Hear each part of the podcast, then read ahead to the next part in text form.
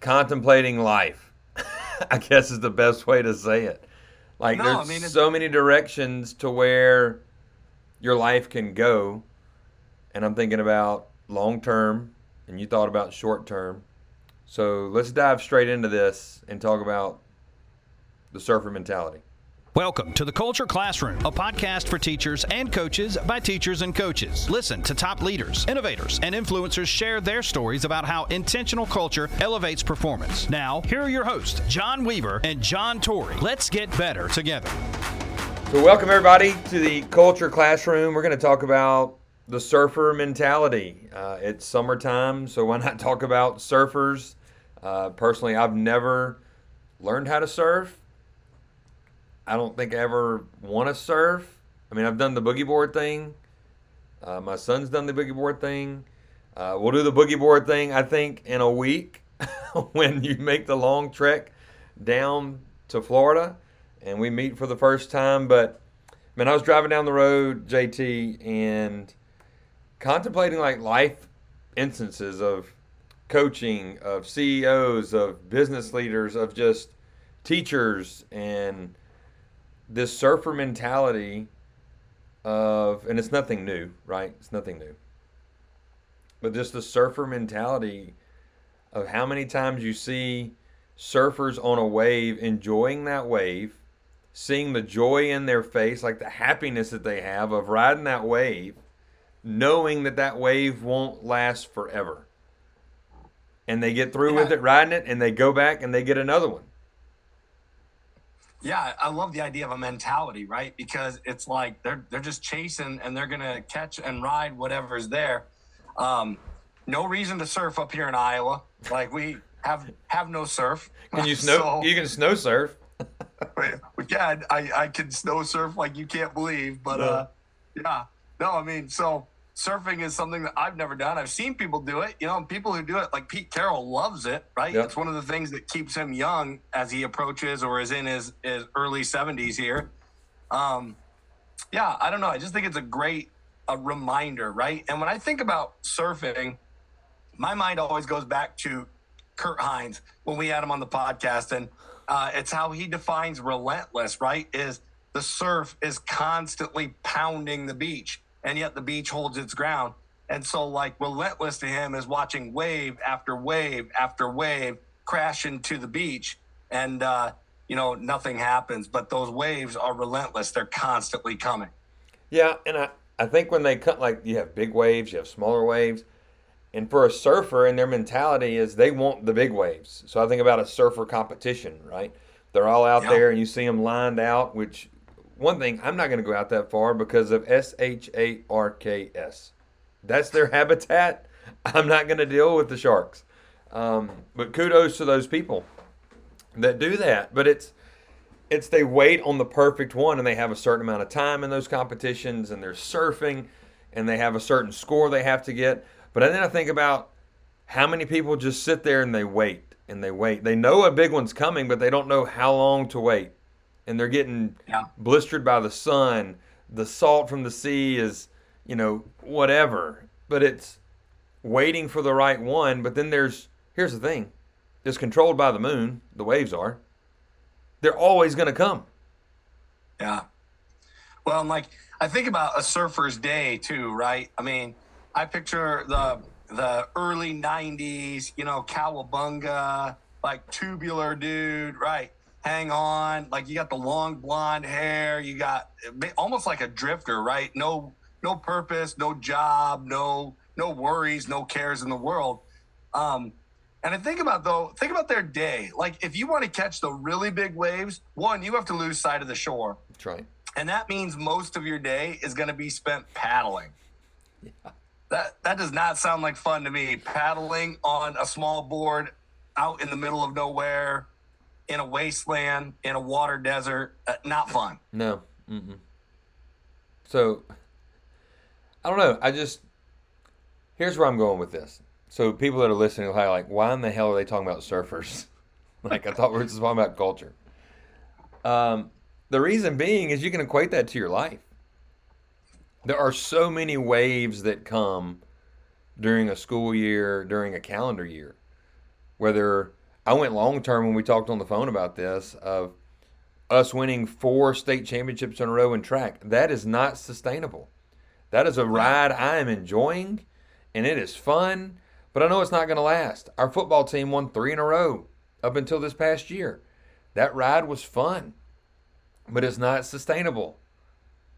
And I think about during like a teacher's life or a CEO's life, you, you can't stay the CEO forever, nor did you start there. So you have to have some like the waves are going to come and go. You're going to ride a big wave and then you're going to crash, knowing that another wave is out there for you to go get on. And those waves that we're talking about are opportunities. And that's one thing I'm being fully transparent. Like, there are opportunities that are on my horizon of, hey, is this the wave I need to take? Or do I need to stay on the wave that I'm on? And I think when you get into that, and look, I'm not trying to be like philosophical about waves and opportunities and all that stuff. It's just, I think when we frame this up, I mean, hell, I love the beach. So I'm going for the second time this summer. Uh, uh, it's fun to go. I, I wish I had, like you said, the cowabunga. Hell, I just wish I had the hair of somebody like that. Uh, but it's it's one of those things that, I, and we can be tongue in cheek about this, but it's also really real that those rides are meant for a purpose in your life for whatever season you're in. And enjoying that ride, and we'll get to what it means, like you have to enjoy that ride while it lasts. And while it's lasting, you enjoy every bit of it the highs, the lows, the balancing that goes on with that. Uh, to know that it's going to crash, to know one day you're probably going to get fired, to know one day you're probably going to be let go and that there's another wave out there. How long that wave's going to be there, how long that opportunity, who knows?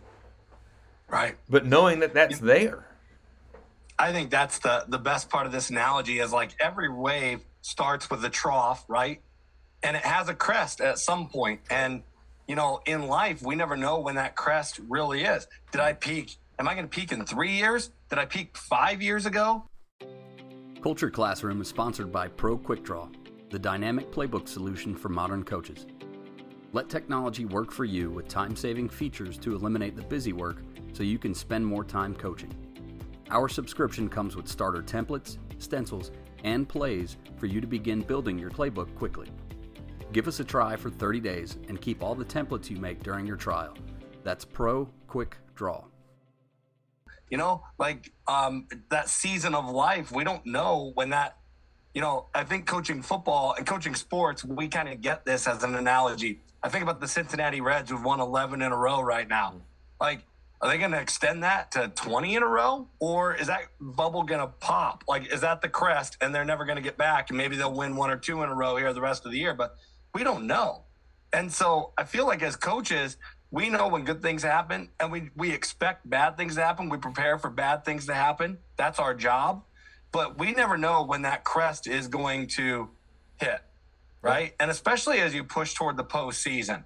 Like postseason ends so quickly. Your season comes crashing down. You're excited, you're nervous, you're you're going on short rest, you're preparing for your next opponent. You never know where your crest is going to be on that wave. And um, that's why that's why you have to enjoy the moment, right? Because yeah. it ends so quickly. You come crashing back to earth so quickly. Well, I want to expound on something that you said uh, about the shore, how the bigger waves are off the shore. And I want our listeners to just kind of like pause for a second. And I look, I'm doing a reflection here. How many of us are still sitting on the shore? And we have those dreams, and this goes back to a podcast ago talking about dreams, right? Mm-hmm. Jim Carrey, the check, the dream check. How many of us have that dream but we don't have the faith to step out into the water to say, you know what, I, am going to go try and catch that wave. Where the other side is, we're like, hey, we our toes are in the sand, we're good, we're safe, not knowing if we really go and try and we put ourselves out there, that that wave could be huge, or yeah. it could be just a little one. But you don't know if you don't go out. Yeah. You know, there's a great story uh, from the, the Odyssey from Homer, right? That's thousands of years old, one of the oldest stories in the English language. and um, they're sitting there and they're close to home, coming back from the uh, the Trojan War. So they've been fighting for over a decade. You know, there's all kinds of stories and and lore that go with the Trojan War, but they're on their way back, and uh, they're lost. It's a foggy night. They're close to home. They kind of know where they are, and they start listening to the sirens. Right. So like sailors who listen to the sirens end up crashing their ship into the rocks, mm-hmm. and so the captain on the boat, and it's been a while since I've read this. So English majors or uh, lit people out there, like I'm one of you. Don't throw me under the bus on this. But they plug the sailors' ears so the so they can't listen to the sirens, so that they can continue to guide themselves how their instincts are. They're not going to fall victim uh, to the things that are luring them and pulling them off path. And how many times when I think of the shore, that's what I think of, right? I think about shore is comfort, it's safe, uh, it's familiar. We've got people on the shore with us that are telling us what we should or shouldn't do, whether that's what we should or shouldn't do. That's totally up to whatever situation you're in. But I feel like people on the shore are listening to the sirens, right? They're eventually going to crash because they know that they're unwilling to trust their instincts, to pursue whatever they're they're trying to pursue, to catch that next wave. They're unwilling to go where people uh, have to put themselves out of the comfort zone, right? Mm-hmm. They're unwilling to do that, and you have to put yourself in danger a little bit. Certainly, sailing at night in uh, in the fog and, and in turbulent seas is not fun, no. but that's where the waves are. Right, right. Uh, just what a great reminder. I mean, it's this is nothing revolutionary. Nothing revolutionary. Um, so just like the picture you sent me, like there's another wave always coming. Yeah.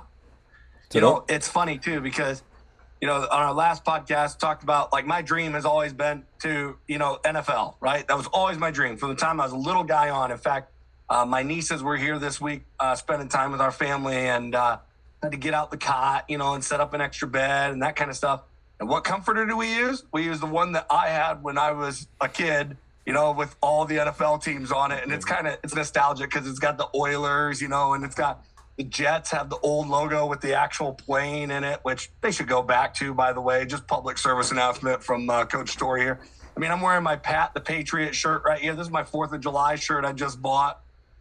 Yep, yep. There, that's the that one. The one on my comforter is even older than that. It's the one with like the flying plane. But yeah, so they should go back. That one was good too, though. With you know, I think about the green and the white and the patches and the old school uniform, almost a Namath uniform. Uh, but my point is, is like that was my dream from the time I was a little guy on, and I was one of the lucky ones to realize my dream in, in a way. Um, and the NFL, though, for anyone familiar with that business, it stands for not for long. And I think about those waves, right? It was just a wave in my life. And now it's been 15 years and I still go back to that wave, but it didn't last very dang long. Yeah.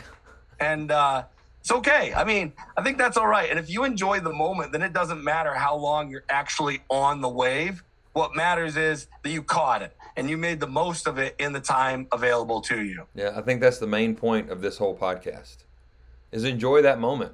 So many times I know leaders today that are on the wave, enjoying it, but they're looking for the next wave before that one even finishes.